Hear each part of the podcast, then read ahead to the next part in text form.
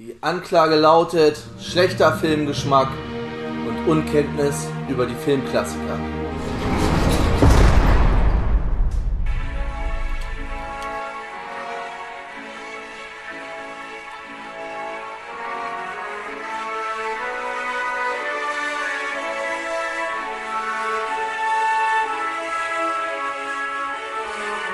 Herzlich willkommen zurück im Knast, herzlich willkommen zurück zu Azkaban lebenslang, nein, Shawshank lebenslang. Ich bin der Tobi, heute mit mir dabei der Bernd. Hallo, hallo, hallo. Der Arthur. Servus. Und der Bert ist auch wieder dabei. Mahlzeit. Heute wollen wir über den zweiten Teil von Harry Potter reden. Harry Potter und die Kammer des Schreckens oder im Original Harry Potter and the Chamber of Secrets. Hatten wir uns in der letzten Folge ja schon drüber gewundert, über diese merkwürdige Übersetzung. Richtig. Der Film hat in der IMDb 7,4 Punkte, ist damit der schlecht bewerteste aus der ganzen Reihe. Mhm. Ist aus dem Jahr 2002, Länge 159 Minuten, FSK 6 in der Extended und in der österreichisch-schweizerischen Version ab 12. Ja. Regie ist wieder von Chris Columbus, wie auch im ersten Teil. Musik wieder von John Williams, wie auch im ersten Teil. Richtig. Das Drehbuch wieder von Stephen Kloves, auf Basis der Bücher von J.K. Rowling. Die Kameras von Roger Pratt, der später noch bei Harry Potter 4, also unter Feuerkelch, die Kamera gemacht hat. Und Batman 1989, also der erste Batman mit Michael Keaton. Wer bist du? Ich bin Batman! Und das müssen sie auch nie. Der Schnitt ist von Peter Honnes, der unter anderem den Schnitt gemacht hat, den Schnitt bei Mr. Baseball mit Tom Selleck. Aber haben wir schon keinen Teaser? Nein, haben wir nicht. Kann ich gleich mal nochmal gucken, was frischfleischmäßig abgeht. Und den Schnitt bei LA Confidential und dem ersten Fast and Furious. Oh, okay. Als neue Darsteller, ich habe jetzt nur 3 rausgepickt, haben wir Christian Coulson in der Rolle des Tom Riddle. Der hat danach noch nur bei Operation Valkyrie eigentlich war der einzige etwas bekanntere Film, okay, den er noch gemacht hat. Dann haben wir natürlich noch Kenneth Branagh in der Rolle des Gilderoy Lockhart. Oh, ich habe die ganze Zeit gedacht, woher bin ich den, ey? Bekannt natürlich aus Mary Shelley's Frankenstein, wo er nicht nur mitgespielt hat, sondern auch die Regie gemacht hat. Ganz großer Shakespeare-Darsteller. Ja. Dunkirk hat er zuletzt gemacht und im Fernsehen natürlich als Kommissar Wallander in den Fernsehfilmen ZDF, glaube ich. Und wir hatten ihn bei Tor 1, er hat nämlich die Regie vom allerersten Tor auch gemacht. Ah, okay. Und da hat es, glaube ich, auch gesagt, er hat auch eine tragende Rolle bei der Eröffnungsfeier London 2012 von den Olympischen Spielen, hat er so ein bisschen durchs Programm geführt, so ein bisschen als Host, also so eine kleine Rolle gehabt irgendwie. Okay. Und als letztes habe ich mir noch aufgeschrieben, Jason Isaacs als Lucius Malfoy. Ja. Natürlich bekannt aus dem wunderbaren Armageddon mit Bruce Willis, wo er den Raketenwissenschaftler spielt, der erklärt, wie scheiße alles ist, wenn dieser, in Häkchen, globale Killer auf die Erde trifft. Danach noch bei Black Hawk Down und dem ersten Resident Evil mitgespielt. Echt? Wurde denn da mitgespielt? Keine Ahnung. Ich habe den ersten Resident Evil im Kino gesehen damals. Ich auch. Und danach nie wieder. Nein, aber ich habe ein paar Mal gesehen. So schlecht ist der ja nicht. Der ist von allem noch der Beste. Aber mit dem Spiel hat er halt null zu tun. Deswegen war das relativ abgeschrieben. Lass sich auch schlecht adaptieren. Ja. Ja. Das Beste an dem Film ist das Lasergitter. Ja, das ist das Geilste. Was sie danach dann aber auch im Spiel eingebaut haben. Ich glaube, im 4 gibt es den ähnlichen. Das kann man danach mal Videospiel, Film, andersrum adaptiert. Ja. Egal, heute reden wir über Harry Potter 2. Wir fangen an. Ich muss kurz meine Notizen aufrufen. Harry ist wieder bei seinen Verwandten. Ja. Hobby, Dobby. Dobby kommt gleich. Genau. Dobby kommt gleich am Anfang. Ja, genau. Auf jeden Fall ist er erstmal bei der Familie. Das Einzige, was sich dort geändert hat, ist, er hat jetzt sein eigenes Zimmer. Ja. Nicht mehr unter der Treppe, sondern unterm Dach im Endeffekt. Mhm. Die Verwandten sind immer noch einfach scheiße zu ihm. Der Cousin genauso. Sie laden ein für eine wichtige Feier, die der Geschäftspartner von seinem Onkel dass ich ihn so ein bisschen weiterbringen soll, er aber schon gleich sofort sagt, ihr habt das und das zu tun und Harry, du gehst auf dein Zimmer und ich möchte keinen Mucks von dir hören, so gut, sonst kriegst du eine geschallert von mir. Wir das stehen, wo sie da so zusammen und alle ihn angucken, ne? Ich tue so, als würde ich nicht existieren. Ja. Er geht auf sein Zimmer, kommt in sein Zimmer an und trifft dort das erste Mal auf Dobby. Ja, schon, das ist schon... Dobby. Anstrengend. Dobby ist anstrengend, ja. Definitiv. Dobby ist aber glaube ich auch nur in dem Teil, später ist er nicht mehr ganz so anstrengend. Das stimmt. In Büchern hat Dobby auch eine größere Rolle. Ja. Zwischendurch, da taucht er im vierten nochmal groß auf. Im vierten ist Liga der Melf-Liga? Ja, genau. Er arbeitet in der Küche in Hogwarts und Hermine setzt sich so ein bisschen für die Elfenrechte ein. Das ist, haben sie im Film ja komplett weggelassen. Also der hat in den Büchern, baust du noch eine etwas nähere Bindung zu Dobby auf. Das ist hier nicht ganz so. Aber Dobby will ihn aufhalten, nach Hogwarts zu gehen. Sie dürfen jetzt nicht nach Hogwarts gehen und zwischenzeitlich malträtiert er sich mal selber und haut sich... Einer ihrer Freunde hat ihnen geschrieben. Ja, woher wissen Sie das? Das habe ich doch gar nicht erwähnt.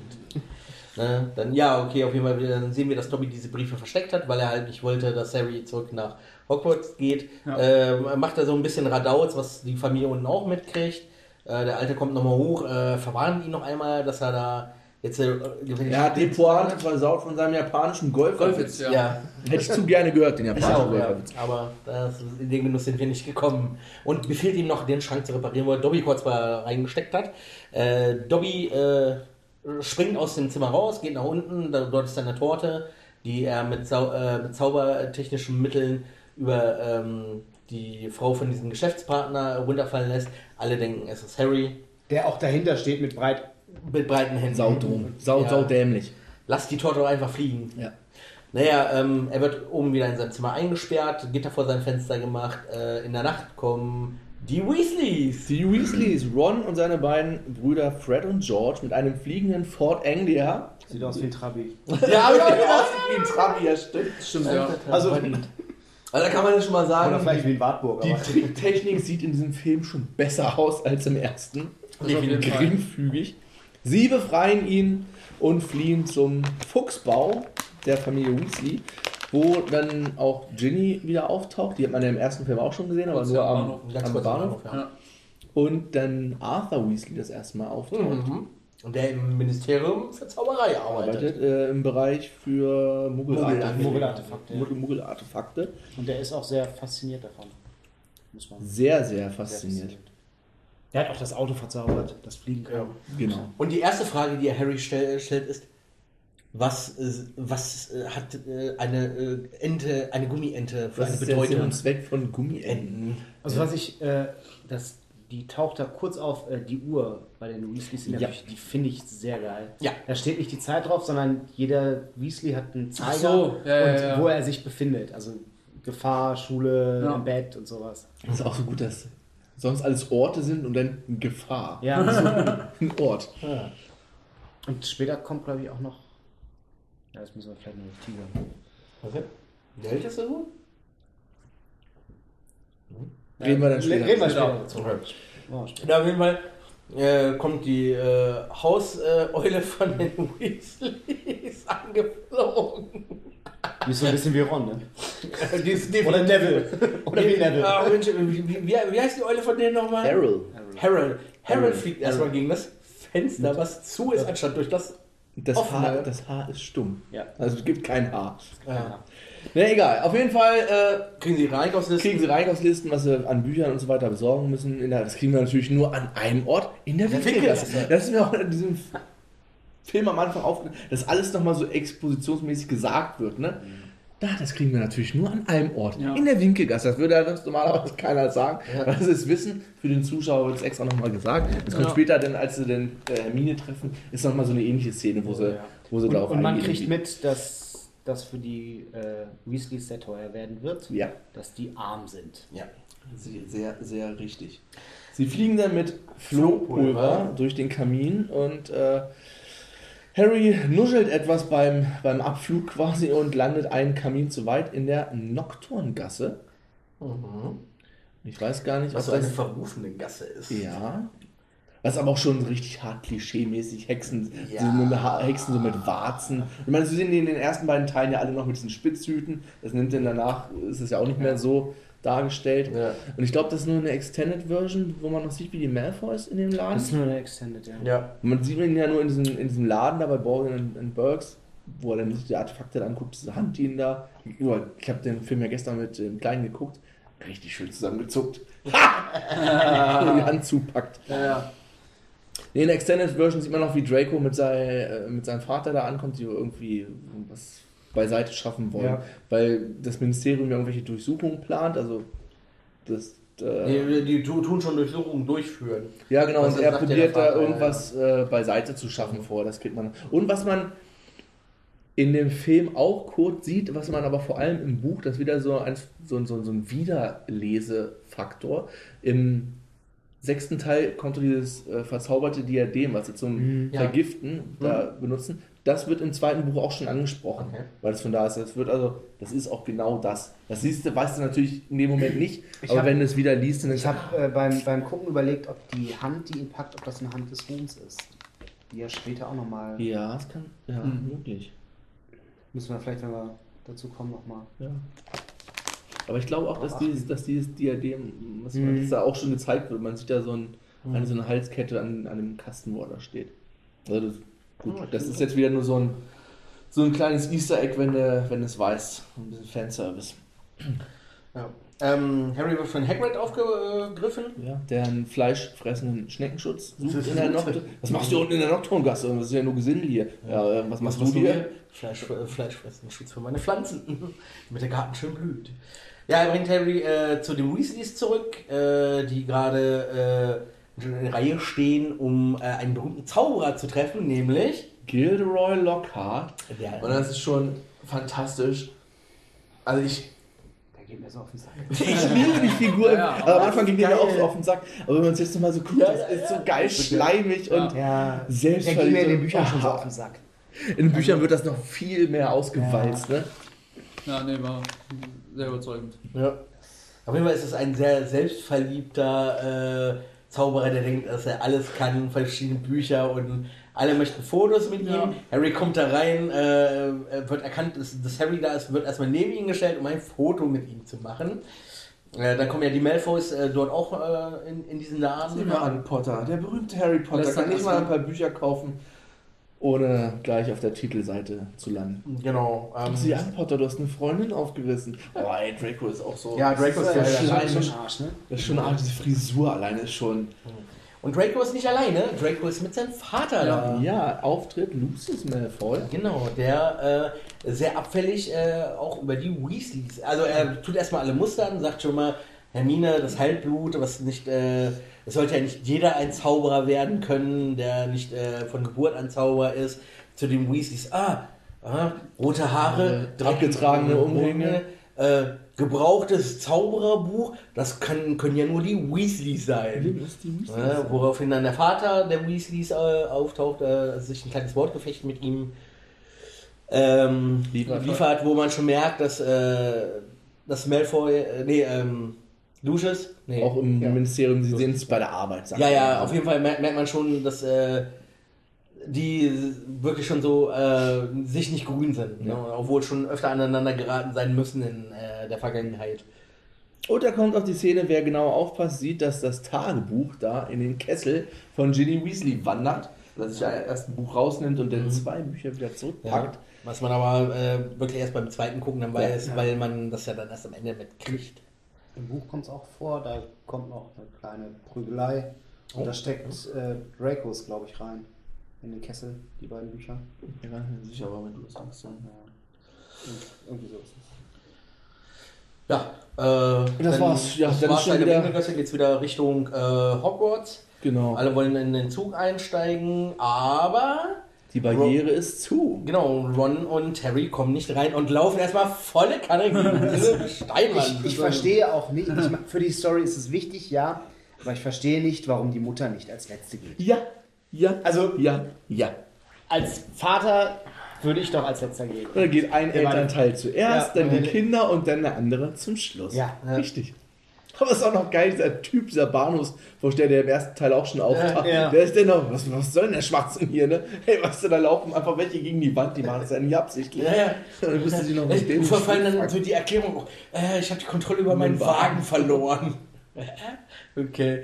Aber immer kommt sie dann auf die glorreiche Idee, das Auto der Weasleys zu nehmen. Und da sieht man dann von außen Aufnahmen halt von dem anderen, also es ist nicht King's Cross da, sondern Houston Station. Naja, sie steigen in den Wagen ein, fliegen los. Wo, Harry sagt nochmal zu Ron, Muggel sind nicht gewohnt, fliegende Autos zu sehen. Ron schmeißt den Unsichtbarkeits-Servo-Antrieb an. Das war so geil. Was? Warum? Dann kommt die erste kleine Action-Szene. Sie verfolgen den Zug. Der Zug findet sie quasi. Sie satteln da so ein bisschen, schwenken da ein bisschen rum. Hat was von Zurück in die Zukunft, oder? Ja, ja. Das auch so geil. Da vorne müsste jetzt der Zug kommen. Oh, der hält uns. Gefilmt auf der, ich habe jetzt den Namen nicht rausgesucht, aber dieses Viadukt ist dadurch natürlich auch sehr bekannt geworden. Zu einem Spot, wo viele Touristen jetzt hinfahren, sich angucken, ist in Schottland oben. Ja, der Zug fuhr da wirklich übrigens. Hm? Ja. Ja, sie kommen in Hogwarts an, landen in der peitschenden Weide. Der Zauberstab von Ron zerbricht. Ach stimmt, das ist ein wichtiges Detail. Ja, sie können gerade so aus dem Auto entfliehen. Das Auto verpisst sich dann von alleine und sie fährt in den verbotenen Wald. Es haut einfach ab. Ja, weil es keinen Bock mehr auf die beiden hat. So. Die beiden kommen rein, gehen davon aus, dass sie jetzt von der Schule geschmissen werden, weil sie ja zu spät und die wurden ja doch von 7, 8 Muggeln gesehen. Und sie haben gezaubert außerhalb der Schule. Das ist auch als minderjährige Zauberer nicht dürfen. Man muss ja auch sagen, sie erhalten die Standpolke von Snape. Ja. Ne, der ja eigentlich der Aufseher von Slytherin ist. Ne, kriegen da erstmal die Standpolke von ihm verpasst. Er sagt ja dann auch nochmal, dass sie in die peitschende Weide reingeflogen sind, der ja schon seit Jahrtausenden dort steht. Und da kommt ja auch dann von Ron dieser Satz, ja, ich glaube, die ist eher auf uns gefallen oder so ähnlich, ne? Ja. Naja, auf jeden Fall sagt er ja auch zu den beiden, dass er sie jetzt von der Schule schmeißen würde, wenn sie in seinem Haus wären. Dumbledore und McGonagall kommen rein und daraufhin sagt ja dann auch Dumbledore, ja, das haben wir auch nicht sie zu entscheiden, das ist die Aufgabe von McGonagall, die beiden zu bestrafen und das Strafmaß festzulegen für die beiden. Und die macht es nicht. Die kriegen nur ganz normal nachsitzen, Schlafarbeit. Und es beginnt der Unterricht. Wir haben dann exemplarisch eine Stunde Verteidigung gegen die dunklen Künste mit Gilderoy Lockhart, der neue Lehrer für Verteidigung gegen die dunklen Künste ist, was wir wissen, eine verfluchte Position ist, weil alle Lehrer dort immer nur ein Jahr im Amt bleiben. Ja, wobei... Der erste, Quirrell, jetzt bleiben sie nur noch ein Jahr im Amt. Quirrell war vorher, glaube ich, länger schon. Seit Harry da ist, bleiben die nur noch ein Jahr. Lockhart... Das sind doch nur Wichtel. Genau. Lockhart tut die gefährlichsten Wesen der Zaubererwelt auf die Schüler los. Wichtel. Es machen sich erstmal alle Schüler lustig über diese Wichtel, aber sie haben zu früh gelacht. Die Wichtel machen erstmal alle Schüler fertig, bis auf Harry, Ron und Hermine. Sind alle schon geflohen. Selbst Lockhart würde die Flucht geschlagen. Weil erst hier 2, 3 räumt das mal hier eben weg. Hier packt die wieder weg. Hermine natürlich in ihrer souveränen Form erfriert erstmal alle ein. Und unser schöner Freund Neville hängt mal wieder in der Luft. Trottelartig am Kronleuchter. Genau, da kann man ja nochmal ganz kurz sagen, das haben wir in dem letzten gar nicht gesagt, dass er da auch schon mal in der Luft hing. An der Turmspitze. An der Turmspitze hing. Und das jetzt so, und das ist jetzt so dieser weiterführende Slapstick-Gag. Ich glaube, er kommt auch kein drittes Mal, oder? Nee, ich glaube nicht. Das ist so gut. Nicht so wie bei Thor. Oder hatten wir es ja gleich 3, 4 Mal hintereinander. Slapstick. Dann kommt eine relativ wichtige Szene, wo sie zum Quidditch-Training wollen.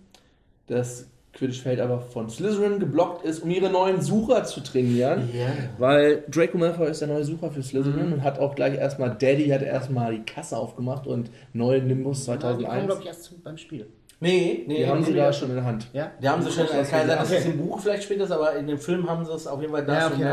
Man kann ja auch sagen, Harrys Besen Das haben wir ja gar nicht in dem anderen erwähnt. Er hat im Stein der Weisen ein Paket gekriegt mit einem Besen drin. Ja. Und dieser Besen ist der Nimbus 2000, also der beste Besen, den es zu diesem Zeitpunkt gibt, der schnellste.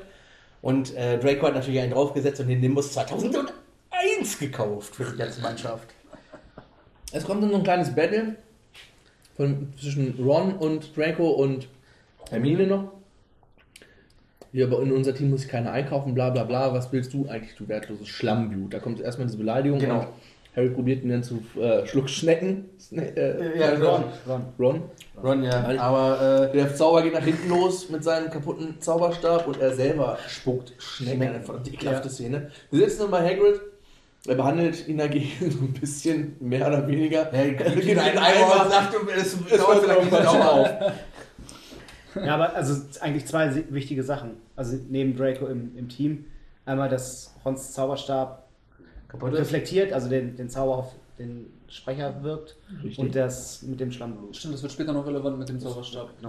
Ja, und das Schlammblut ist halt eine sehr schlimme Beleidigung für Leute, die keine Zaubervorfahren haben im Endeffekt. Genau. Weil Hermines Eltern sind beide Muggel. Zahnärzte. Und sie ist die erste. Zahnärzte, genau. Und sie ist halt die erste, die eine Zauberbegabung in dieser Familie entwickelt hat. Und daher ist das eine sehr, sehr schlimme Beleidigung für sie. Das ist ja auch, das kann man ja mal sagen, weil auch ein Vorteil von den Büchern ist, dass ja der Leser auch nur so viel weiß wie Harry. Er hat ja die ganze Zeit seine Perspektive. Es ist ja auch nie so, dass man irgendwelche anderen Orte oder Handlungsorte hat, außerhalb. Und wenn irgendwo anders was spielt, dann ist das aber auch immer meistens irgendwas, das Harry über eine Halluzination oder über irgendeine Verbindung mitbekommt. Also man weiß immer, der Leser weiß immer nur genauso viel wie er. Ja. Und da er auch nichts über die magische Welt weiß, wie der Leser auch, und alles, was erklärt wird, wird ihm erklärt und gleichzeitig auch dem Leser. Ja. So auch jetzt Schlammblut. Ja. Dann kommt die erste Nachsitzenstunde mit Gilderoy Lockhart, wo er ihm hilft, seine Fanpost zu beantworten. Ach, wie schnell die Zeit verfliegt, wenn man sich amüsiert. Wir sitzen schon 4 Stunden hier. Fantastisch. Aber das Wichtige dabei ist, Harry hört Stimmen. Ja, als er geht. Nee, schon als er sitzt. Ja. Schon als er sitzt. Er geht dann, hört dann auf dem Gang weiter Stimmen irgendwie. Eine? Eine Stimme. Ist schon logisch, eine Stimme. Er rennt hinterher. Dieser Stimme hinterher und findet die Katze vom Hausmeister Miss Norris hängt versteinert am Galgen. Man sieht aber da auch schon am Schwanz. Man sieht da aber auch schon, dass da Wasser auf dem Boden ist. Also wenn er da hinkommt, sieht man schon, dass der Boden voller Wasser ist. Er sieht die Katze. Zufälligerweise kommen natürlich gerade dann wieder alle Leute an. Das später nochmal passiert. Man muss auch schon mal sagen, es steht eine Nachricht neben Mrs. Norris. Richtig. Wo man erst gedacht hat, dass Mrs. Norris wirklich tot ist, weil die nämlich mit Blut geschrieben ist. Richtig. Zumindest sieht es aus wie Blut. Und diese Nachricht besagt, dass die Kammer des Schreckens wieder geöffnet worden ist. Mhm. Und Feinde des Erben, nehmt euch in Acht. Ja. Genau. Ihr seid die nächsten Schlammblüter, sagt dann auch gleich Ralph, der rumsteht. Ja, Filch möchte Rache haben. Sofort. Das Ganze wird aber dann mehr oder weniger auf Harry eigentlich. Ja, aber er war halt schon. Ja, weil er der erste am Tatort und nicht das erste Mal. Ja. Ein bisschen doof ist er schon. Ja. Naja, aber man kann auch sagen, Dumbledore ist auch dabei. Er sagt sofort, dass die Katze nicht tot ist, sondern versteinert, was noch sehr wichtig wird. Ne? Das hatten wir sonst vergessen. Die hatten vorher diese Kräuterkunde-Stunde mit. Ach, stimmt, genau. Madame Sprout, wo sie die Alraunen umtopfen und aus deren Saft kann man irgendwas machen. Genau, es sind aber Leute entsteinern, was Hermine auch weiß in der mal wieder. Ja. Das Ding ist auch, aber das sind noch junge Alraunen, die müssen noch ziehen und sie können das Mittel noch nicht sofort verwenden. Richtig. Also es dauert noch etwas. Das zieht sich auch durchs ganze Buch, es wird dann auch so mal drauf. Auf jeden Fall, Harry wird erstmal entlastet, wird entlastet durch Lockhart, der sagt, dass er ja die ganze Zeit mit ihm zusammen war, um diese Kniestunde zu machen. Harry belügt Dumbledore aber in dieser Szene und nämlich Ron sagt, dass er ihn abgeholt hat weil sie ihn vermisst haben, weil er nicht beim Essen war. Ja. Und sie bei ihm waren, was sie aber nicht waren, weil Harry wollte eigentlich schon sagen, dass er diese Stimmen hört. Was er vorher Ron und Hermine schon gesagt hatte. Genau, genau, und sie halten ihn aber von ab, es zu sagen, weil, das erklären sie nämlich jetzt, es nicht, nee, gar nicht mal, das kommt später erst, genau. Genau, er wird entlastet. Als nächstes genau, kommt die Stunde mit McGonagall, wo dann Hermine nochmal genau fragt, was ist denn überhaupt die Kammer des Schreckens? Genau. Und erzählt, dass die vier Gründer halt, Ravenclaw, Gryffindor, Hufflepuff und Slytherin, früher die Schule gegründet haben und drei davon gut miteinander zurechtkamen. Einer ein bisschen quergeschossen hat, ja, kann das wohl sein. Hm. Und die Legende besagt, dass er unter der Schule eine Kammer des Schreckens erbaut hat, weil seine Maxime war, dass nur reinblütige Magierfamilien eine Ausbildung in Hogwarts bekommen sollten. Mhm. Und was befindet sich da in der Kammer? Ja, die Legende besagt ein Monster. Ja. So, dass du genau. Ist vielleicht auch jetzt, weiß ich, wie sie es heute schreiben würde, da hat sie die beiden wichtigen Hausgründer sind Männer, Godric Gryffindor und Salazar Slytherin, und die beiden anderen sind Frauen. Also die unwichtigen Häuser sind von Frauen gegründet und die in den Büchern wichtigen sind für Männer. Stimmt, würde sie heute vielleicht anders schreiben. Mhm. Ja. Das sieht man ja auch schon daran, dass sie ja irgendwann im Interview nach dem letzten Teil mal gesagt hat, dass Dumbledore homosexuell ist. Ja, stimmt. Was ja am Anfang auch nicht so rauskam, das war ja auch, kam auch irgendwie so after the fact. Das Buch ist sowieso, der zweite Teil finde ich, um das mal einzuwerfen, ist sowieso sehr von Konflikten geprägt. Die Hauselfen, Schlammblüter, also sehr, ja, Sklaverei, ich sag jetzt mal Rassen oder Mischehen. Mhm. Ja. Ja, schon ein bisschen. Das sieht ja gerade so dieser Rassismus. Ich meine, allein, was auch mal dieses, das Grindelwald und Dumbledore 1945, dieses Battle hatten, ist ja auch schon so. So Grindelwald ist ja auch mehr oder weniger ein deutsch klingender Name. Mhm. Und generell diese ganze, ist ja schon ein bisschen faschistoid, diese ganze Bewegung von Voldemort und seinen Todessern und so. Auf jeden Fall. Trifft es sich nur, dass Voldemort von Amon Goeth gespielt wird? Talent für Rollen. Ja.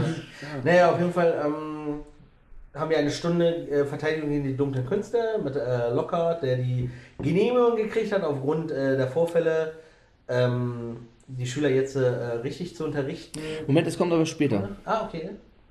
Ach stimmt, erst kommt ja noch das mit... Erstmal teasern sie schon an, dass sie diesen Vielsafttrank brauen wollen, weil das ist ein Buch nachschlagen, das ist aber nur so ein Angeteasere. Dann gibt es noch wieder Quidditch. Genau, dann kommt das Quidditch-Match, wo er sich mit Malfoy ein bisschen bügelt und den Arm bricht, wo er dann letztendlich wieder gewinnen kann. Also weil der Klatscher verzaubert ist. Weil der Klatscher verzaubert ist. Er bricht sich den Arm, hier, Lockhart will ihn, nein, sie nicht. Ach, Junge, was redest du denn hier? Zack, oh, kein Super ekelhaft. Ja, aber dann auch diese Aussage, naja, aber wenigstens hast du jetzt keine Schmerzen mehr und du kannst dieses tun. Einmal den Arm ganz nach hinten. Und daraufhin kommt er in den Krankenflügel, muss wieder einen Knochen nachwachsen lassen, was ja ganz einfach anscheinend, also nicht einfach, ist schon ein hartes Business, aber es funktioniert. Und Mit dem Skelewachs. Und da kommt dann auch Dobby das nächste Mal. Genau. Und gibt auch zu, dass er die Wand verzaubert hat hier, die im Bahnhof, was verhindert hat, dass er... Und den Klatscher. Das andere, und den Klatscher hat er auch verzaubert. Und das nächste Opfer wird eingeliefert. Also, aber da kann man nochmal sagen, Dobby erzählt ihm auch dort das erste Mal... wie er von seinem Dasein als Hauself oder als Sklave sozusagen befreit werden kann, nämlich, dass ihm sein Meister oder Herr etwas zum Anziehen schenkt. Ja, stimmt. Weil Harry nämlich ihn darauf anspricht, warum er diesen festen Stoff einfach nur trägt. Und er sagt, als Diener darf ich keine Kleidung tragen. Ja, stimmt. Dann kommt das zweite Opfer rein, Colin Creevy. Ich glaube, der war für zwei, das war so eine Zusammenfassung, Quatsch, das war im dritten Teil. Dass sie so eine Figur so zusammengezogen haben, die vorher... Nee, das ist auch eine Figur. Ich glaube, danach taucht Colin Creevy aber nicht mehr auf, ab dem dritten Film. Dann kommt ja irgendwann noch Film kann es sein, aber ich glaube, in den Büchern ist er mit Ginny in einem Jahrgang. Das ist auch ein Erstklässler. Das war Erstklässler. Da kommt dann noch der Bruder irgendwann dazu. Genau, und ich glaube, da haben sie dann für die Filme haben sie dann Rollen irgendwie zusammengelegt, um Schauspieler zu sparen. Auf jeden Fall ist der Kleine der sehr engagierter Fotograf. Kann man ja schon mal sagen. Also Fanboy vor allen Dingen. Fanboy von Harry, genau. Fotografiert immer Harry mit einer Kamera. Ja. Was ja auch noch später nochmal kurz wichtig wird. Ja, was ja jetzt wichtig wird, er liegt ja da, hat noch die Kamera in vielleicht... Hat er seinen Täter noch fotografiert, Dumbledore macht die Kamera auf, aber der Film zerfällt zu Staub oder explodiert, wie auch immer. Unbrauchbar. Und Harry, hört er da nicht auch Stimmen? Oder ja, da hört er auch Stimmen, geht nämlich dorthin und findet ihn nämlich und alle kommen nämlich zu ihm hin, während er da wieder steht, bin ich der Meinung. Nee, das kommt später. Weil der wird ja in den Krankenflügel gebracht und Harry tut so, als ob er schlafen würde. Stimmt, ja, stimmt.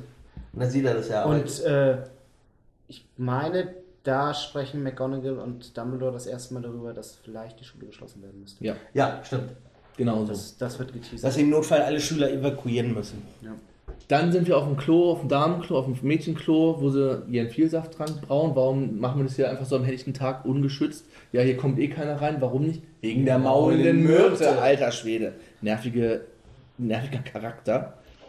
Aber eine Myrte halt. Aber wichtig. Auch später. Und später, ja. Die hat in den Büchern noch auch eine größere Rolle. Aber im Film noch auch noch später, ne? Und taucht im vierten nochmal auf. Ja. Und ich glaube im letzten noch. Das kann sein. Das weiß ich nicht genau. Auf jeden Fall taucht sie nochmal auf, das weiß ich. Auf jeden Fall ist sie ein Geist auf der Damentoilette, die ist da geblieben, wo sie gestorben ist. Das erfahren wir aber erst später. Dann kommt die Duellszene, die nächste. Vielleicht erst den Vielsafttrank, warum sie das machen? Achso, das kann man nicht sagen. Der Vielsafttrank verwandelt sich in eine Person, dessen Ingredienzien du da reinpackst. Mhm. Sie wollen quasi Malfoy ausfragen, weil sie der Meinung sind, dass er der Erbe Slytherins ist und das Monster sozusagen befehligt. Deswegen wollen sie sich in Krabby und Goyle verwandeln, um ihn halt auszufragen. Das sind die beiden Schläger, die... Seine Handlanger. Bisschen tump. Wie jeder Bulli hat er seine Schläger im Hintergrund. Dann kommt die Duellszene, der Duellierclub von Lockhart. Wie er sich erst mit Snape ein bisschen duelliert, auf die Fresse fliegt und dann das Ganze. Lass uns doch Schüler nehmen. Harry tritt gegen Draco an, die betteln sich so ein bisschen. Draco beschwört eine Schlange. Serpensortia! Ja. Und Harry spricht mit der Schlange und hetzt sie, also er hält sie davon ab. Justin Finch Fletchley anzugreifen, einen von den Hufflepuffs. Weiß ich auch nur, weil das so ein merkwürdiger Name ist. Schwer ja, auf jeden Fall schafft er es, aber er wirkt dabei so, als ob er sie aufhetzen würde. Ron und Hermine erzählen ihm, dass er Parsel spricht. Genau. Die Sprache der Schlangen. Und dass vor ihm bisher nur einer getan hat, nämlich Voldemort. Ja, ist eine relativ rare Fähigkeit. Nee, das Voldemort das macht, kommt das da auch schon? Ja, das sagen sie ihm. Okay. Das sagen sie ihm da direkt schon. Dass es noch einen gab, der das konnte und deshalb Voldemort ist. Ja. Und das sagt er ja noch, ob er, habt ihr nicht gehört, was ich gesagt habe? Und dann sagen sie, nee, du hast da Parsel gesprochen, das versteht man nicht. Und deshalb Voldemort das noch konnte.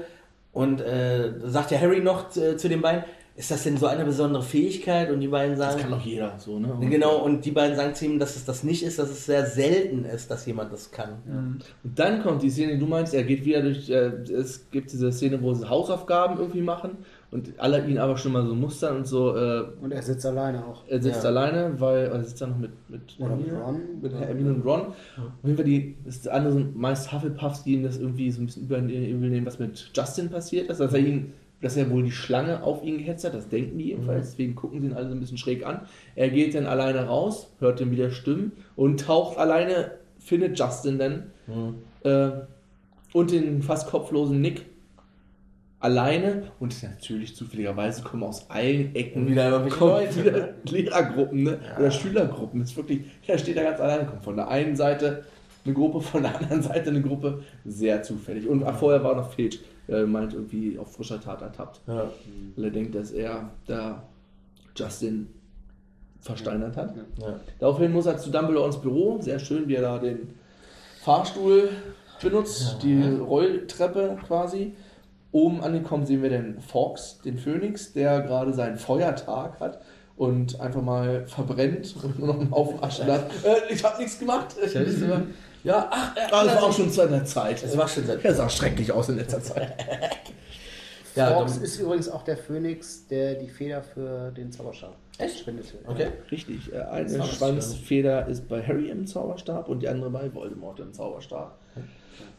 Und ja, er erklärt mir noch, ja, Phönixe sind verblüffende Tiere, die widerstehen, werden wiedergeboren aus der Asche und können hohe Lasten tragen und haben ihre Tränen am heilenden Wirken. Also eigentlich alles, was man später nochmal braucht, wird da schon mal kurz vorgestellt. Sind wir wieder bei den Hints.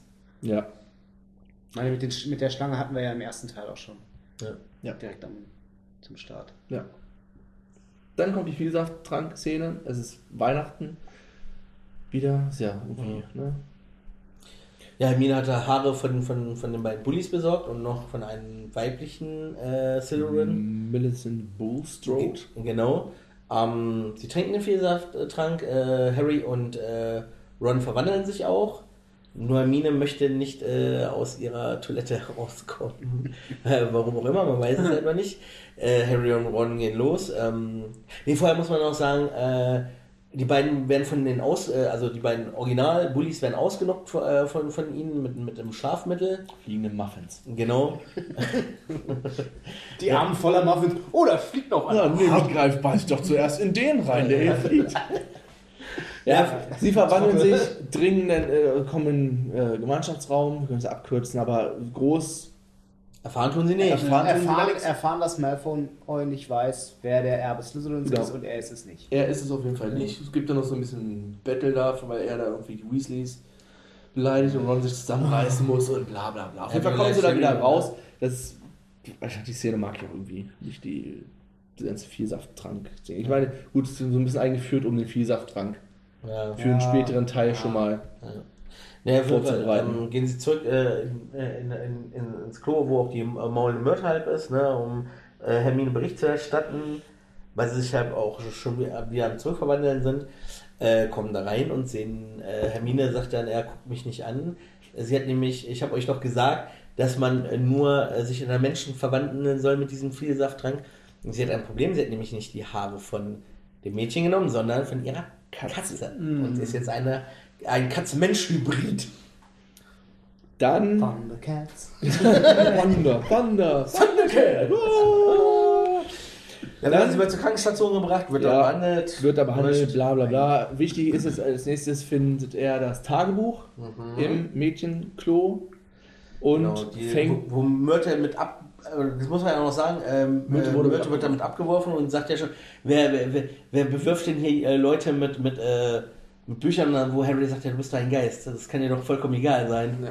Und sie dann mit ihnen erstmal einen Vortrag hält, was denn egal ist und was nicht egal ist. Er hat das Buch, blättert das Buch durch, es ist nichts in diesem Buch geschrieben. Er möchte anfangen, dort was zu schreiben, sieht, dass die Tinte verschwindet, schreibt einen ersten Satz hinein, mein Name ist Harry Potter. Und kriegt eine Antwort darauf. Ich bin Tom Riddle. Und ich bin Tom Riddle. Also wir können es abkürzen. Er schreibt ein bisschen mit Tom Riddle und er zeigt ihm, was vor 50 Jahren passiert ist. Als das wurde vorher schon mal gesagt, dass ein Mädchen gestorben ist vor 50 Jahren, als das Monster das letzte Mal auf freiem Fuß war. Ja, wir kommen in einen Raum, wo wir erfahren, dass ein gewisser Hagrid eigentlich ein Schüler Hogwarts war. Er eine Kreatur bei sich hatte, wo die Lehrer ihn daraufhin dann halt von der Schule verwiesen haben, weil sie dachten, dass diese Kreatur die Kreatur ist, die das Mädchen getötet hat. Tom Riddle ist so hier dieser 39er, der ihn erstmal dann anscheißt bei allen anderen, dass er halt von der Schule verwiesen wird. Der 39er, ich sag dir doch. Naja, auf jeden Fall können wir das auch abkürzen. Hagrid wird dann... da erstmal von der Schule geworden, das Monster soll getötet werden. Ja. Und Harry ist zurück und berichtet erstmal, was passiert ist. Worauf sie dann Hagrid zur Rede stellen. Genau, vorher gab es schon mal eine Spinnenszene. Kannst du gesehen haben, dass Spinnen aus dem Fenster rauslaufen. Ah, stimmt. Ron und Harry. Wird ja später auch noch. Das kommt dann jetzt halt gleich. Dann kommt aber noch was anderes hin. Soll ein Quidditch-Spiel stattfinden, wird aber abgesagt, weil ein weiterer Schüler oder eine weitere Schülerin versteinert wurde. Hier Potter, wir holen es mal Weasley, das müssen sie sich angucken. Sie gehen auf Krankenstation. Hermine wurde erwischt, die aber einen Spiegel in der Hand hatte, als sie versteinert wurde. Daraufhin gehen sie dann zu Hagrid. Und gehen das ja auch den Aber Nachts. Mit Harrys Umhang. Das ist auch so eine. Ja. Wir nehmen wir mal mit, ja. Wir nehmen den Umhang mit und anstatt es irgendwie anzukündigen, wenn der Typ mit der Armbrust vor mir steht, hallo, bam, Alter, dass er dich einfach abgedrückt hat. Also hätte ich jeweils gemacht an seiner Stelle. Ja. Ist ja auch Ausgangssperre, sie schleicht sich zu Hagrid zur Hütte, probieren ihn zur Rede zu stellen, was da passiert ist. Sie werden aber unterbrochen. Dumbledore kommt an mit dem Zaubereiminister Cornelius Fudge mit dieser schicken Perücke, weißt du, mit diesem, der hat mit so einem kleinen Zopf hinten, ja. So ein bisschen Barock-Style. Ja, stimmt. Und Hagrid ist verhaftet, weil er ja schon mal im Verdacht war. Nicht nach Azkaban, zu uns hier, wo wir hier komfortabel sitzen. Auch, ne? Der kommt jetzt später noch. Also er kommt dann rein, einen Moment später rein und sagt hier Dumbledore, die Schulräte haben beschlossen, dass sie hier die Lage nicht mehr im Griff haben und sie sind auch gefeuert. So. Und dann, die beiden wissen aber auch, Dumbledore weiß auch, dass die da im Tarnumhang stehen und beide geben dann noch einen Tipp irgendwie, was Dumbledore sagt, irgendwie, solange irgendeiner hier ist, der zu mir steht, wird er auch Hilfe bekommen. Ja. Und Hagrid sagt, ja, wenn irgendwer, es wäre schön, wenn sich einer um Fang kümmert und wenn irgendeiner was wissen will, dann muss er nur den Spinnen folgen. Ja, was sie dann noch tun. Ja. Was sie noch tun. Ne? Wovon Ron gar nicht so begeistert ist. Weil Ron hat Angst vor Spinnen. Angst vor Spinnen. Fun Fact, der Schauspieler in Real auch. Okay. Da muss er sich ja gar nicht so anstrengen mit den Schauspielern. Deswegen wirkt er so gut in der Szene. Sie kommen im Wald an und eine riesige Spinne taucht vor ihnen auf. Aragog, das Monster aus dem Schrank. Ja. Und es kommt aber raus, er ist nicht das Monster aus der Kammer des Schreckens. Nein. Hagrid ist auch nicht schuldig gewesen. Ja. Hagrid mit seinem Fable für Monster hat ihm nur probiert zu helfen. Und Aragog versucht aber erstmal die beiden zu töten. Oder er kann seine Brut nicht länger zurückhalten. Ja, Vergleich Aragog, hier Siri Ungol. Ja, klar. Ja, Kankra. Ja, wirklich. Ja. Ist auch so, es kommen immer andauernd Spinnen in allen möglichen Filmen. Riesenspinnen sind auch so ein... hier Stephen King ist ja ein großer Spinnenverfechter. Ja, siehst du ja nur, Stephen King ist so. Ja, er ist mindestens ja, ne? Das Auto taucht wieder auf. Der blaue Ford Anglia. Rettet den Tag. Und verpisst sich danach mal wieder im Wald. Wie kommen die Bilder geworden? Ich glaube, irgendwann später kommt der doch nochmal wieder, glaube ich. Ich glaube, der kommt nochmal wieder, Zum Endkampf? Ich glaube, oder da im 5. Teil, wenn sie mit Umbridge da im Wald sind. Ich glaube, irgendwo taucht... Ja, taucht nochmal auf. Im Buch taucht er nochmal. Nee, ich glaube, im 5. taucht er auch nochmal auf. Bin ich mir nicht ganz sicher. Ja. Sie kommen im Schloss an, es wurde ein weiteres Opfer, also beziehungsweise nicht versteinert, aber Ginny Weasley wurde entführt. Was ist jetzt verschwunden. Ja. Was jetzt nur übersprungen hatten, war, dass der Jungschlafsaal durchwühlt wurde und das Tagebuch wieder geklaut wurde. Das können... es kann nur ein Gryffindor geben. Das ist auch so eine Story, die in dem Film gar nicht vorkommt, dieses mit den Hühnern.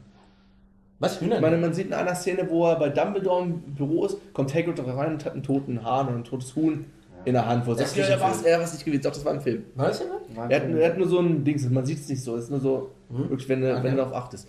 Und im Buch ist das so, dass irgendwann die ganzen Hähne umgebracht werden bei Hagrid an der Hütte. Und das war auch Ginny in Trance, die hat da die Hähne umgebracht, weil die Hähne irgendwas mit dem Basilisken... Irgendwie, er hat da was gegen den Hahnenschrei der Basilisk oder so und deswegen wurde beauftragt, die Hähne umzumackeln. Also in dem Rätsel kommt ja, glaube ich, irgendwie noch so ein Rätsel, du musst auch durch den Hahn findest du es. Weil, wenn sie dann jetzt dem Ganzen folgen und sie kriegen dann ja auch den Hinweis, dass die Myrte damals gestorben ist. Genau. Und in dem Badezimmer, wo sie jetzt spukt, gestorben ist. Und dann gehen sie dahin. Ja. Die ist durch das Monster gestorben und dann gucken sie sich um und Harry sieht das Schlangenemblem auf dem einen Wasserhahn. Ja. Redet dann Freestyle-Parsel und das Ding öffnet sich. Man kann sagen, ja. Die anderen Lehrer haben gesagt, ah, hier Gilderoy, jetzt ist deine Stunde gekommen. Du bist doch hier der große Held, du hast doch gestern schon gesagt, hier, du weißt, wo die Kamera stecken ist. Jetzt kommt vorher, als sie da auf dem Gang stehen. Dann mach mal. Dann mach mal. Probiert ihn abzuhauen, die beiden kommen hin und hier, Freundchen, du kommst jetzt mit. Und da wird dann auch revealed, dass er diese ganzen Sachen, die in seinem Bücher stehen, gar nicht selber gemacht hat, sondern nur ein Talent für Vergessenszauber hat und einfach nur die Geschichten von anderen Leuten aufgeschrieben hat. Genau, und die das dann vergessen lassen. Was ja eigentlich jeder schon wusste. Ja, natürlich. So, und dann nehmen sie ihn mit da zum Klo, kommt das, was Wer gerade meinte, die rutschen da runter und finden erstmal auch eine riesengroße Haut, Schlangenhaut, mehrere Meter lang. Gilderoy kriegt einen Zauberstab. Genau, er beutet den Zauberstab, leider den falschen. Jetzt verabschieden sie sich von ihrem Gedächtnis. Amnesia, bumm, und der Zauber fällt auf ihn selber zurück und er hat gar kein Erinnerungsvermögen mehr. Bei null. Fun Fact, in den Büchern taucht Gilderoy Lockhart im 5. Teil nochmal auf, wenn sie in diesem St. Mungo Hospital sind. Also er geht dann quasi auf die psychiatrische... Arkham Asylum sind. Im Arkham, ja. Darum werden wir uns mit Sicherheit auch nochmal kümmern. Das ist ja auch ein schönes Gefängnis. Arkham lebenslang, wenn wir die Batman-Filme nochmal durchnehmen. Ja, Harry geht alleine weiter, findet Ginny Weasley in der Kammer des Schreckens. Ja. Es gibt einen Einsturz. Er wird von Ron getrennt. Hier, du kümmerst dich. Wie auch einen Stein, der erstmal in die Schläfe haut. Bam! Etwas hart. Die Steine sehen auch... Okay, die sehen sehr voll scheiße aus. Entschuldigung. Aber dafür ist das Set der Kammer des Schreckens ziemlich geil. Ja. Mit den ganzen Schlangen und dem grünen Licht und so. Ja. Und mit der Statue von Slytherin am Ende. Ginny liegt da kurz vorm Sterben und Tom Riddle taucht auf. Wir müssen hier wen holen. Nee, müssen wir nicht. Das kommt raus, Tom Riddle ist. Das ist auch. Ja, aber also, das Geile ist so. Das Geile ist aber auch, wie er dann aus dem Namen Tom Riddle dann macht. Ich bin Lord Voldemort. Also. Im Englischen finde ich es okay. Ja.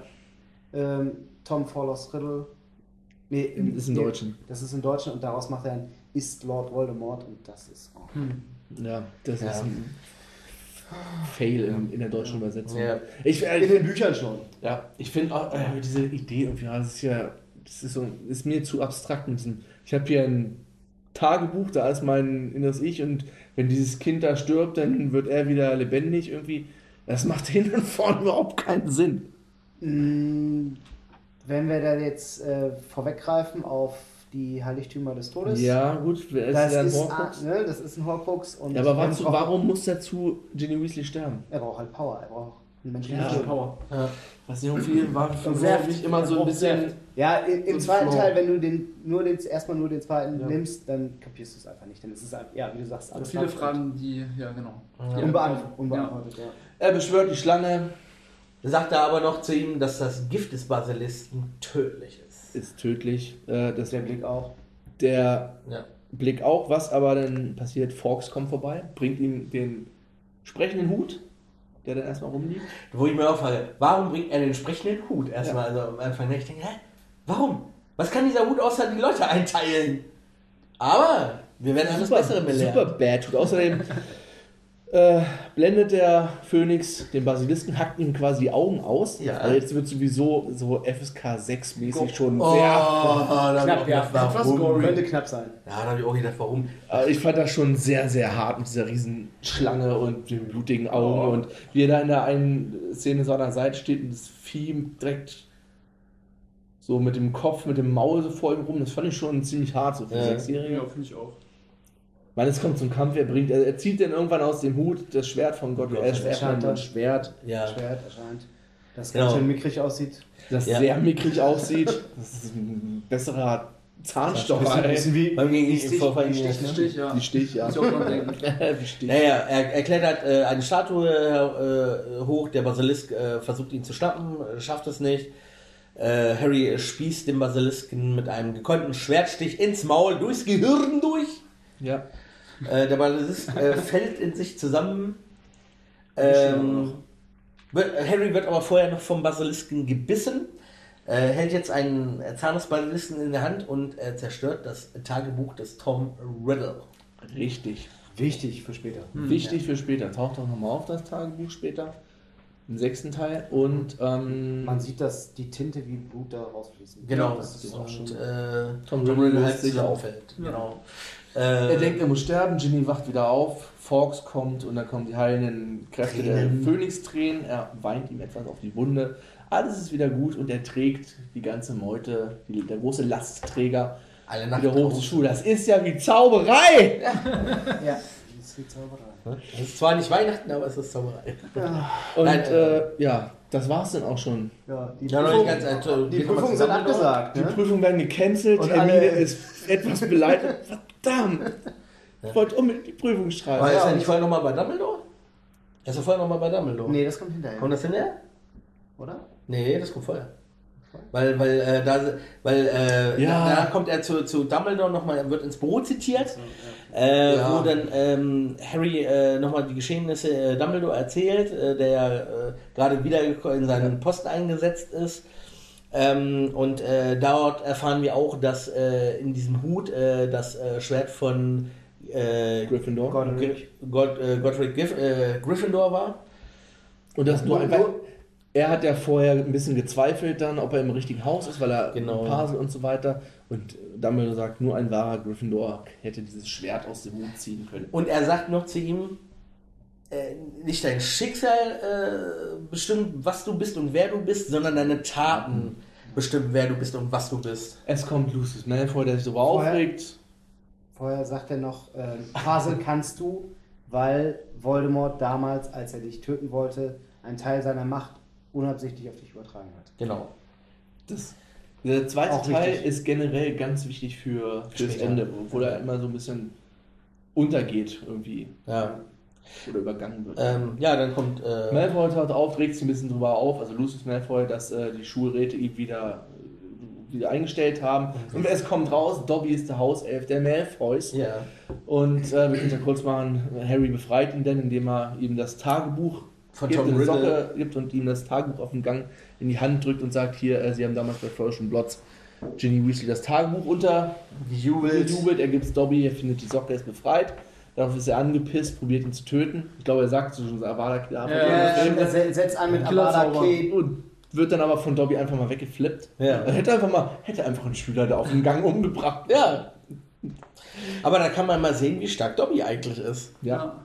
Ja. Es ist nicht nur ein kleiner Hauself. Und dann kommt die Szene in der großen Halle. Hermine kommt wieder zurück. Das ist auch so eine, wo sie nach so Harry umarmt und dann Ron nur so, nur so die Hand schüttelt. Aber ich glaube, Arthur wollte gerade noch was sagen, was jetzt auch nochmal wichtig wird. Nee, wieso? Achso, ich dachte, man muss auch nochmal sagen, Dumbledore sagt Ron, dass er die Entlassungspapiere für Hagrid nach Azkaban schicken soll. Mit seiner dämlichen Brieftaube. Eule. Achso, was man noch mal ganz kurz sagen kann, das haben wir ganz vergessen, so am Anfang, wo sie da bestraft werden, weil sie ja mit diesem Auto da angekommen sind, kriegt er noch ein Schreitelegramm von seiner Mutter. Ja, ein Heuler. Die ihn erstmal da schön zusammengeschissen hat vor allen Leuten, wo alle sagen, Alter, mach das bloß auf. Ich habe mal jemanden gehabt, der das von seiner Oma. Das war schrecklich. Und da auch diese Eule das gebracht hat und auch erstmal voll ins Fressen reingeklatscht. Wir haben noch gar nicht über den großen Saal geredet, der eigentlich ziemlich cool aussieht. Ja. CGI-mäßig auch. Und wird auch jedes Mal besser. Ja. So von jedem Film. Ja. Auch wenn er dann am dritten Teil ein bisschen anders aussieht. Ja, und in den Büchern, da ist ja auch der Himmel dann beschrieben, oder die Decke ist beschrieben, dass die Decke je nach Wetter anderes Aussehen hat und so was. Das ist den Himmel von draußen imitiert. Ja, genau. Wie ich gelesen habe in Hogwarts History. Oder die Geschichte von Hogwarts. Ach so, stimmt. Hermine ist die Einzige, die dieses Buch jemals gelesen hat. Was aber doch später wichtig wird in den Büchern auf jeden Fall. Ja, auf jeden Fall. Hagrid taucht auf und dann ist so eine Szene, wo sich hinterher so ein bisschen aufgeregt haben, dass sie die gedreht haben. Oder J.K. Rowling hat sich da... Er freut sich ja, dass Hagrid zurück ist und was ihr so ein bisschen... aufgestoßen ist, dass sich alle freuen. Weil eigentlich haben ja nur Harry und Hermine und vielleicht noch so ein paar Gryffindors, so ein gutes Verhältnis zu Hagrid. Den anderen da im Raum ist Hagrid eigentlich scheißegal. Scheiße, ja.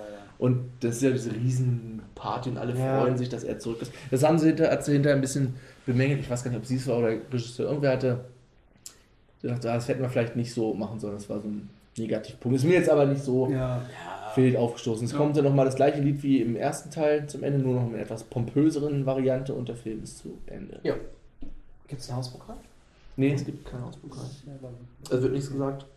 Nee, diesmal nicht. Ist auch nichts dekoriert, glaube ich, ne? Nein. Es war nur im ersten. Ich glaube, das ist auch das erste Mal überhaupt, dass er diesen, also zumindest in dem Film, dass dieser Hauspokal vorkam, danach kommt er nicht mehr. Danach sieht man ab und zu nur noch mal so hier 10 Punkte Abzug für Gryffindor. Genau, was er ja auch in dem Film hat, dass er, wo Hermine das mit den Alraun wusste, dass er, da sagt ja dann die Dings hier, da die... Wobei das in den Büchern durchaus... Sagt er 10 Punkte für Gryffindor. Ja. Auch... ist das im zweiten? Starten die im zweiten nicht doch mit Minus? Nein. Haben also nicht im Film zumindest. Nee, aber im Buch. Das weiß ich nicht mehr genau. Wo Harry dann auch direkt so negativ beäugt wird, oder ist das später noch? Ich glaube, das ist später. Aber das ist generell für so den sozialen Umgang von Harry wichtig, wenn sie wieder irgendwelche Kacke gemacht haben und riesigen Abzug hatten, dass dann alle auch im Gryffindor-Haus pissig auf ihn sind. Und oder später dann auch die anderen, also Ravenclaw und Hufflepuff, weil sie dann dadurch Slytherin gewinnen lassen. Verdammte Scheiße, was für ein blödes Wort. Ja, aber ich glaube, das ist eher in den Büchern wichtig, weil den Film haben sie wahrscheinlich aus der Grund weggelassen. Ja. Weil, guck mal, das ist ja auch sehr, sehr gestrafft. Ich gehe mal davon aus, dass in den Büchern auch mehr diese Schulinteraktion herrschen wird, als in den Filmen jetzt. Viel mehr Unterricht und was noch so im Gemeinschaftsraum passiert und Freizeit und so. Das ist ziemlich zusammengestrichen. Und jedes Weihnachten einen neuen Pullover von Mama Weasley. Ganz genau. Einen frisch gestrickten... Achso, weil das... Nee, aber das war doch nur im ersten kriegt er den und in den Büchern kriegt das halt jedes Jahr. Ja, aber in den Filmen glaube ich auch nicht mehr. Ne? Ich glaube, in den Filmen kriegt das nur noch einmal, glaube ich, bei den Heiligtümern des Todes. Einmal feiern sie auf jeden Fall Weihnachten bei den Weasleys. Ja, kann sein. Oder ist das nicht so beim Gefangenen von Azkaban? Ich weiß es nicht mehr. Aber irgendwann war es, wo es nochmal aufgegriffen wird. Ich wünsche mir immer noch, dass sie irgendwann mal eine Serie machen und alles komplett so.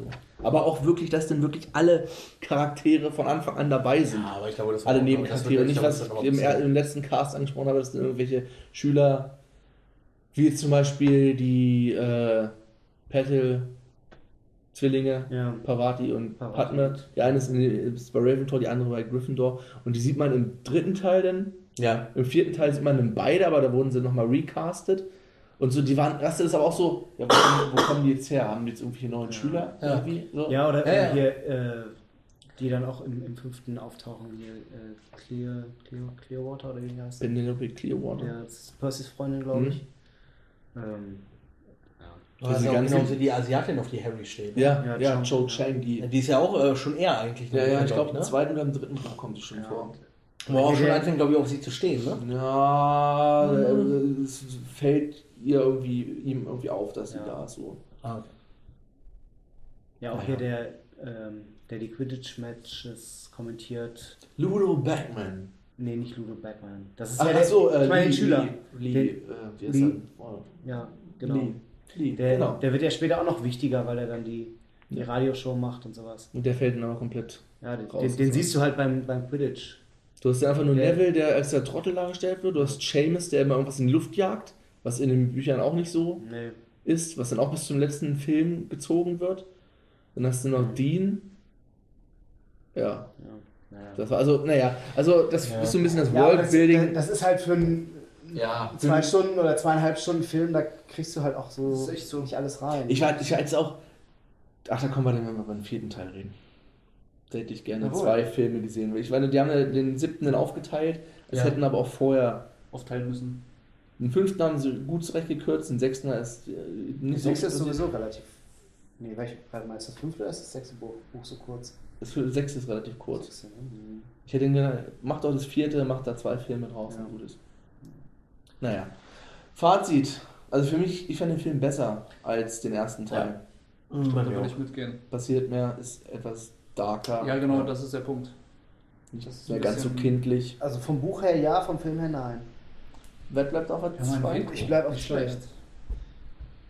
Weil ich habe das Buch zuerst gelesen und ich habe da... Ja, da geht mir zu viel unter. Da kann ich leider nicht mitreden. Also ich habe auch nur die Filme gesehen. Also von der Filmseite her ist er auf jeden Fall höher als... Das ist auch gut, dass du das so vergleichst. Ja. Das ist ja gut auf jeden Fall, dass wir einen Experten da dabei haben. Zwei Experten. Ich mag auch das zweite Buch. Ja, das zweite Buch ist cool. Auf jeden Fall. Aber der Film... Er hat halt, er hat schon viele Längen auch, ne? Ja. Also diese ganze Vielsaft-Trank-Szene, die zu nichts führt irgendwie. Diese ganze Aragog-Szene im Wald, die ist viel zu lang. Du denkst so, jetzt geht's so Richtung Finale und dann streckt sich das alles noch so lange aus. Wir sind in dem Film, das ist mir im Buch vielleicht nicht so aufgefallen, weil sich das so wegliest, im Film, die verhalten sich so doof. Die machen so viele so dumme Sachen. So dumme Sachen. So, was du vorhin sagtest, Tobi, mit Harry, der dann alleine auf dem Flur rumläuft und du weißt, es wird irgendwas passieren, er wird eine Leiche finden oder eine verschallende Person. Ja. Das geht nicht. Dann, das geht einfach. Geh doch nicht alleine über die Gänge. Nimm doch immer einen Zeugen, wenn sowieso alle dich schon auf dem Kieker haben. Idiot. Und vielleicht nicht deinen besten Freund, sondern halt irgendjemand, der dich... Ja. Malfoy. Ja, eine neutrale Person. Nimm einen Ravenclaw mit. Ja, damit ist der zweite Teil jetzt mit einem Schnitt von 1,25 vor dem ersten Teil, einem Schnitt von 1,75. Also wir machen ja unser Ranking. Von daher, je kleiner, desto besser. In der nächsten Folge, nächste Woche, ich weiß gar nicht, was wir als nächstes gucken hier in regulären Dings. Da muss ich mal ganz kurz gucken. Eternal Sunshine of the Spotless Mind. Okay. Was? Ja, viel Spaß. Ei. Jim Carrey und Kate Winslet. Nein. Kate Winslow. Ich weiß gar nicht, wie man das ausdrücken soll, das Genre dieses Films. Es ist ein Fantasy, Drama, Comedy, Romantik Film. Gott, habe ich da schon Bock drauf oder habe ich da nicht Bock drauf? Ich habe nie was von gehört von dem. Er heißt auf Deutsch Vergiss mal nicht. Ja. Ah. Oh nein! Nein, oh nee, echt jetzt? Ja. Oh scheiße. Wieso, das ist doch gar nicht so schlecht? Oh na, was? Ich glaube, das Gap wird wieder. Hast du doch mit deiner Freundin gucken? Ja, das ist so. Ja. Das ist so. Macht euch einen schönen Abend. Ja, #Get in Love. Sonst sei mir noch gesagt, gut, wenn ihr das jetzt hört, dann ist es schon eine Woche her. Für uns sind es hier quasi noch relativ neue News. Und zwar sieht es so aus, dass die AfD in Hamburg aus der Bürgerschaft rausfliegt, weil sie unter 5% gekommen ist, ihr Ficker. Das darf man ja gerne mal erwähnen. So, ansonsten... Vielen Dank für euer Ohr. Wir hören uns in der nächsten Woche und in 2 Wochen dann mit dem Gefangenen von Azkaban. Und vergesst nicht, abonnieren, schreiben, Anregungen, Kommentare. Richtig. Gerne. Gerne auch auf Twitter. @SchorschingCast. Wir antworten auf alles. Also wir können ja jetzt hier, da wir ja eine Woche vorher aufnehmen, kann ich ja mal kurz gucken, wie es hier im Frischfleisch aussieht. Also das letzte, was ich gesehen habe, war an jedem verdammten Sonntag lag vorne. Ja, das glaube ich auch. Gibt es den mittlerweile auf Deutsch? Ja. Den gab's den gab's ganz lange auf Amazon auch zu kaufen, nur im Original mit Untertiteln. Okay. Ich habe den auf jeden Fall. Ich habe den auf DVD. Ja. Ist immer noch vorne Any Given Sunday. Was? Wer? Ja, an jedem verdammten Sonntag. Ja, der ist immer noch vorne. Ja, ist auch ein geiler Film. Wenn ihr es hört, dann ist die Entscheidung ja schon gefallen. Das ist ja jetzt Zeitumkehrer-mäßig. Aber da kommen wir dabei bei dem dritten Teil. Aber auf jeden Fall würde ich sagen, wenn es der wird. Würde ich feiern. Also ich hätte richtig Bock auf Moneyball auch. Draft Day wäre auch schön gewesen, aber da war ich wieder der Einzige, der das gewählt hat. Ja, da warst du wohl der Einzige, der das gewählt hat. Ja. Naja, super. Vielen Dank für die ganzen Vorschläge und für eure Abstimmung und viel Spaß in der kommenden Woche. Lasst euch nicht aus der Ruhe bringen. Genau. In der Ruhe liegt die Kraft. Jetzt wird das Wetter bestimmt auch schon besser. Es ist abends länger hell. Der Frühling steht vor der Tür. Der März steht vor der Tür. Und das ist ja, wie 3 Leute aus dieser Runde wissen, der beste Monat. Auf jeden Fall, definitiv. Ja. Der 22. der beste. Ja, es gibt da noch andere Tage. Wir sind weiter vorne. Egal. Habt eine schöne Woche. Ciao.